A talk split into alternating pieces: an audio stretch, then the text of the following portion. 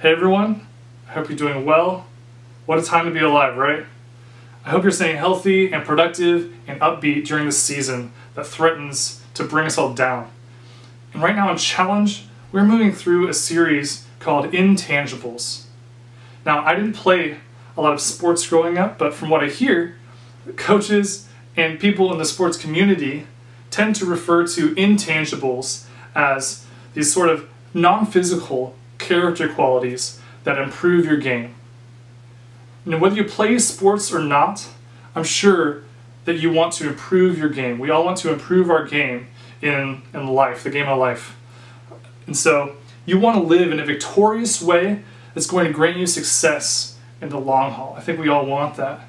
And we, as Challenge, we want to help you do that. And so, we've been looking at a variety of intangibles that matter even though they cannot be seen. 2 Corinthians 4:18 says, "So we fix our eyes not on what is seen, but on what is unseen. Since what is seen is temporary, but what is unseen is eternal." So today, I'm going to briefly talk to you about a valuable quality that will reshape how you look at the world and grant you success as you have a greater impact on the people around you. And that quality is humility. But first, let me pray.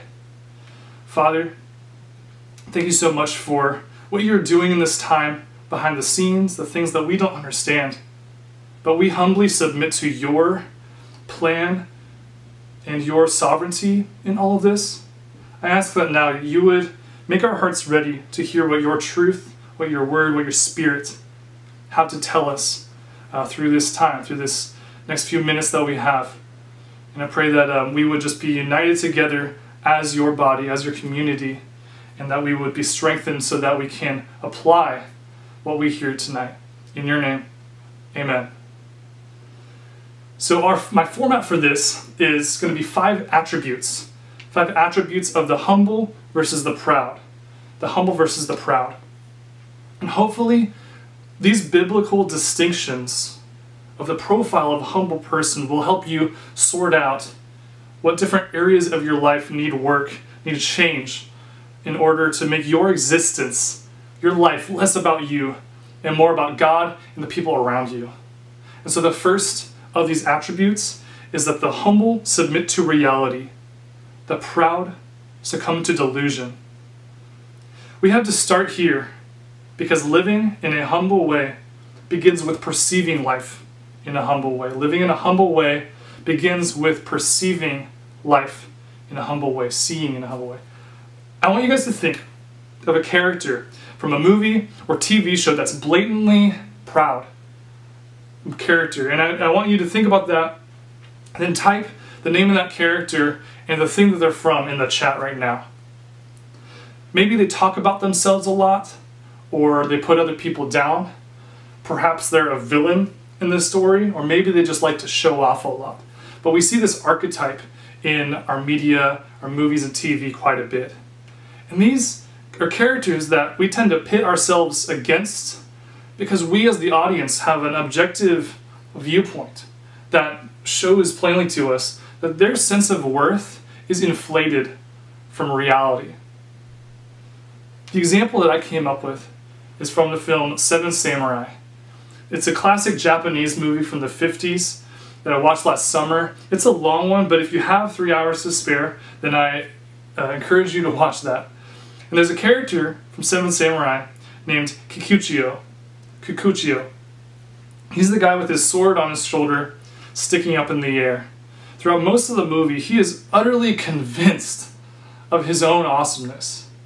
Even as people try to rightly put him in his place, he maintains this illusion that he's a great and heroic warrior.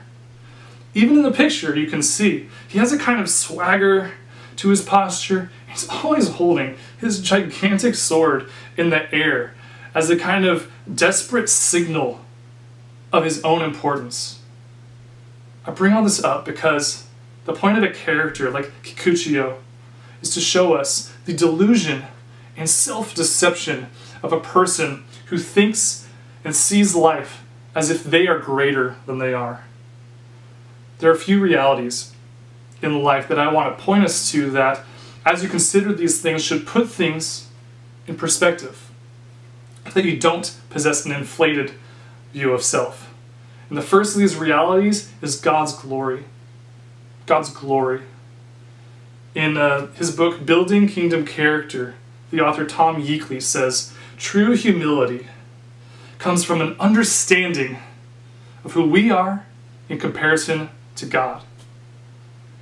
There's a 42 chapter book in the Bible called Job that teaches us a lot of heavy themes, and one of those themes is this idea of God's glory, God's worth. And for context, in this book, God allows Job, a righteous man, to be afflicted in severe ways.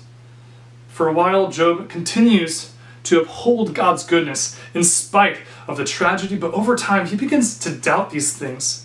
And when he doubts, God responds in chapter 38 by asking Job all these kinds of questions like, Where were you when I laid the foundations of the earth?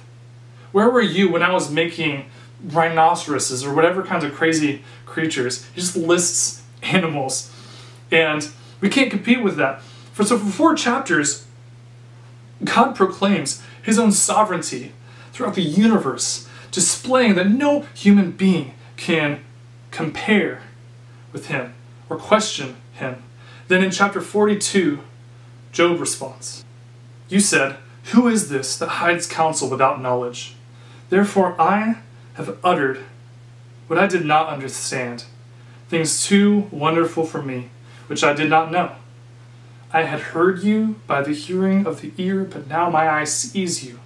Therefore I despise myself and repent in dust and ashes.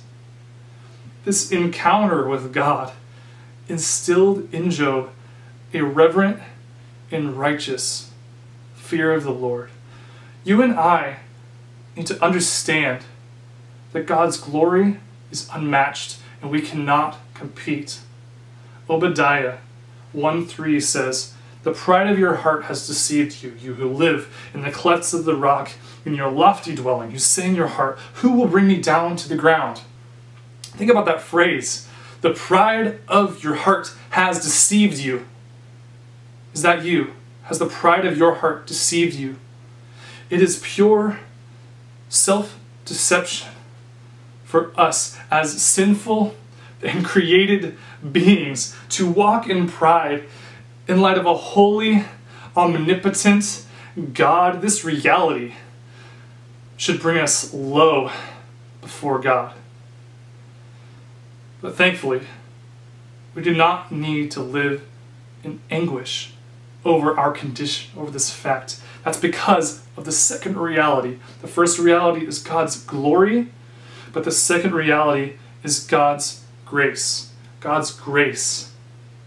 This is good news. Ephesians 2 8 through 9 says, For by grace you have been saved through faith. And this is not your own doing, it is the gift of God, not a result of works, so that no one may boast. We are humbled by our own hopelessness.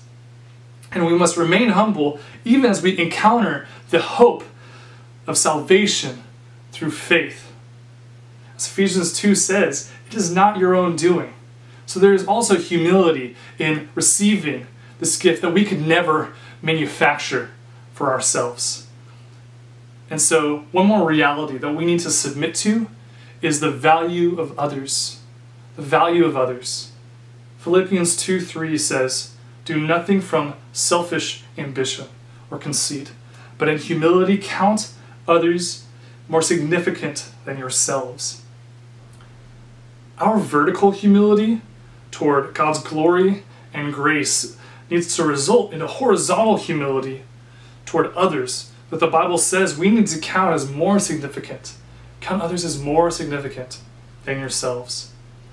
Randy Lathrop is an author and a speaker, a pastor, and he has a book called Attitudes of Success. And he writes Humility is a key to gaining the right vantage point in life situations. Conversely, pride distorts our own importance so that we don't choose the best response.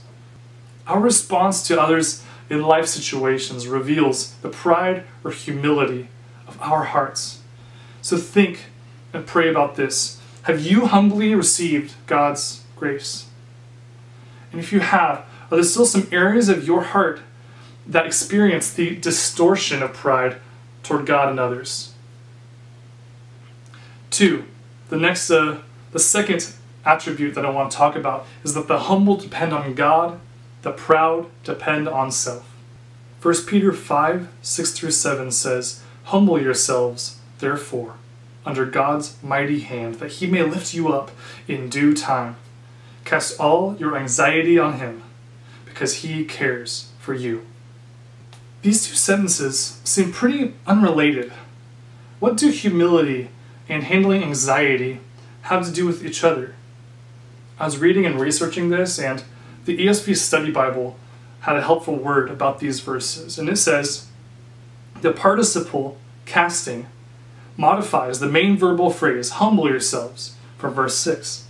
Worry is a form of pride because it involves taking concerns upon oneself instead of entrusting them to God. Believers can trust God because as their Father, He cares for them. Are you entrusting the things in your life to God? Or are you trying to go it alone? Well, independence and self sufficiency seem appealing. Failing to rely on God demonstrates pride. John Strapazon, he wrote this book called Gear for the Game.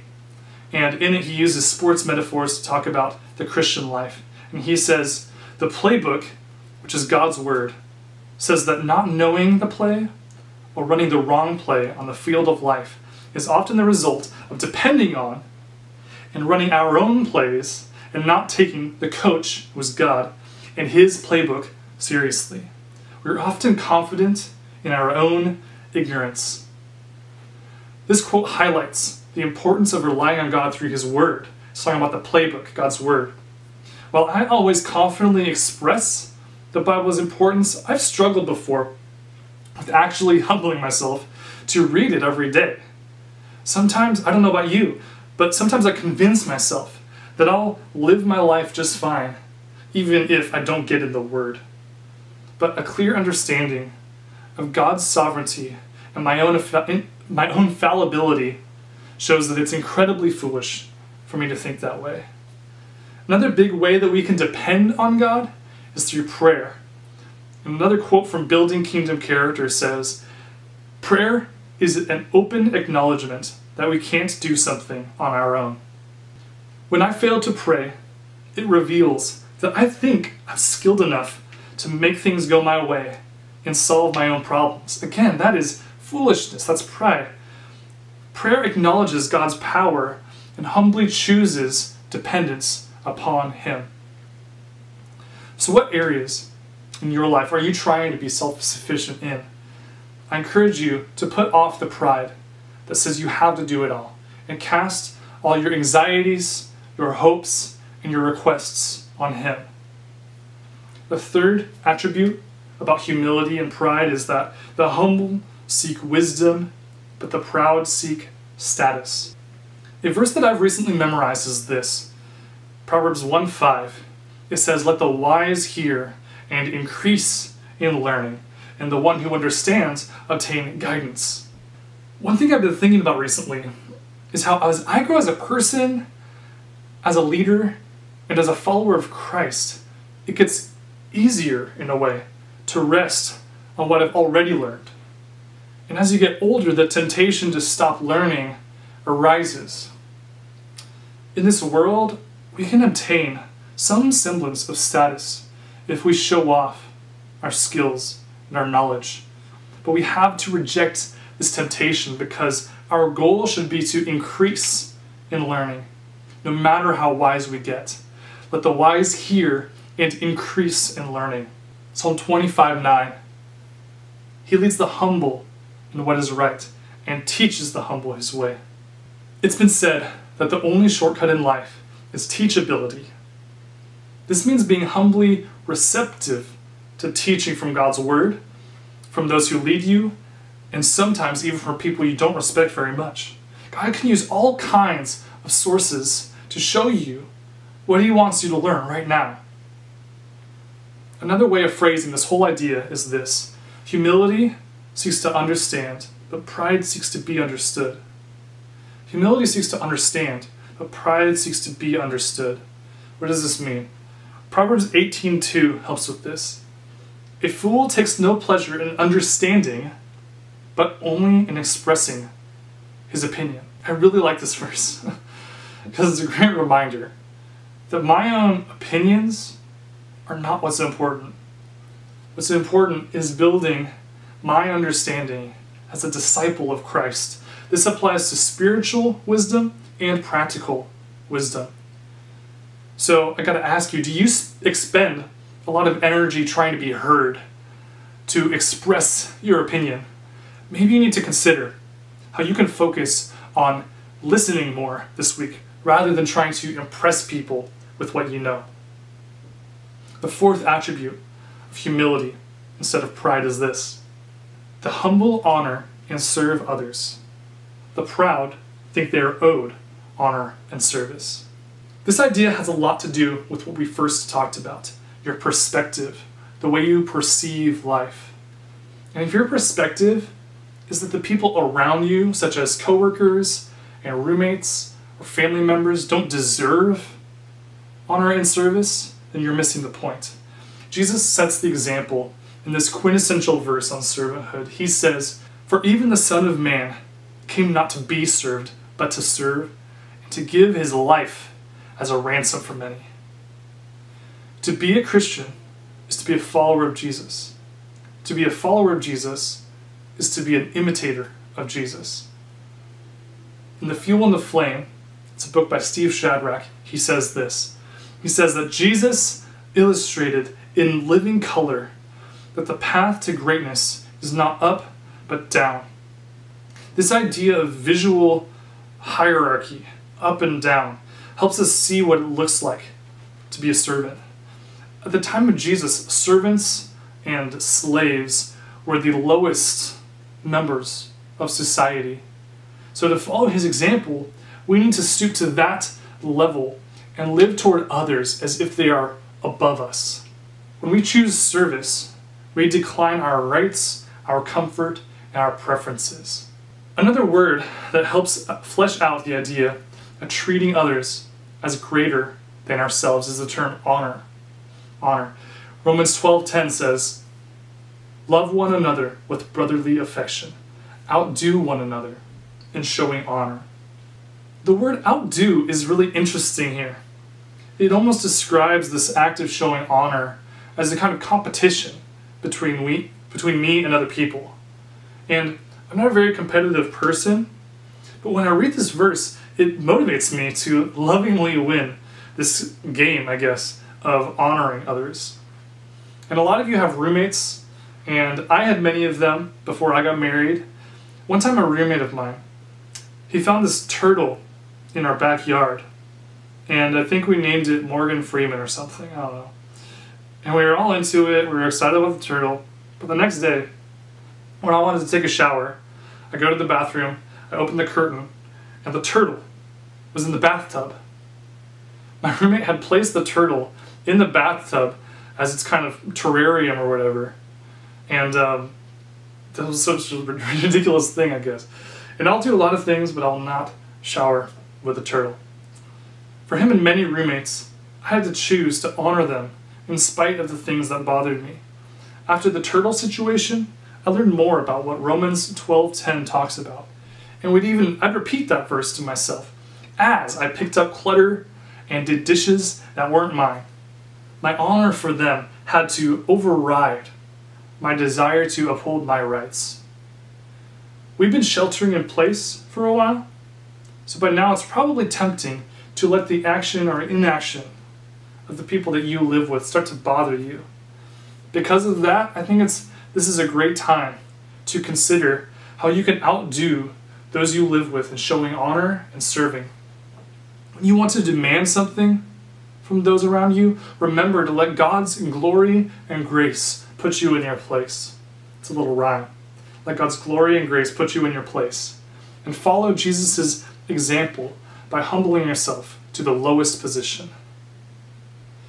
Finally, attribute number five the humble will receive honor, the, the proud will receive destruction. Whew, this seems pretty severe, but check out Proverbs 18:12. It says, Before destruction, a man's heart is haughty, but humility comes before honor. This is pretty much the same as the, the point I just made, and I kind of ripped it basically right out of the Bible. The humble will receive honor, and the proud is going to receive destruction. And I think it's okay for me to rip off the Bible because I'm trying to be biblical with this. It may seem like in this life, those who try hard to get ahead in life and climb the ladder of success are the ones who ultimately reap honor. It really seems like that sometimes. It's a trap that we fall into in our minds. But the Bible says that God opposes the proud. God opposes the proud. So, whether in this life or the next, those who elevate themselves will bear the weight of God's opposition. And as we saw earlier, no mere human can compare or go toe to toe with God, the God of the universe. Proverbs 22 4 says this The reward for humility and fear of the Lord is riches and honor and life. Do you want to experience the life that God offers? Do you want to f- feel the fulfillment of a life poured out for others? Do you want to pursue wisdom for the rest of your life? Do you want to depend on God's infinite supply? And do you want to live in the reality of God's glory and grace?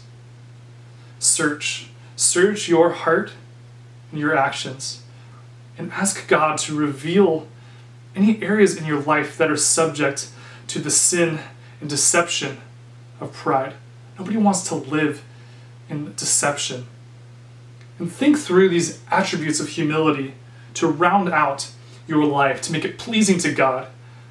God is worthy of all your worship and your honor and your praise. Humble yourself under Him today. Let's pray together. Father, we are in awe of you, and we acknowledge and recognize your sovereignty and your glory over us. And God, that means that toward you and toward everybody around us, each one of us needs to search our hearts and weed out the pride and deceit within us, the distortion within us that causes us to elevate ourselves. Father, we, we choose to agree that this is foolishness. So rid our hearts of that and help us to find from your word, from this time that we've spent, to make applications that will help us to make, live a more humble life before you and others. Help us in this, Lord. In your name, amen.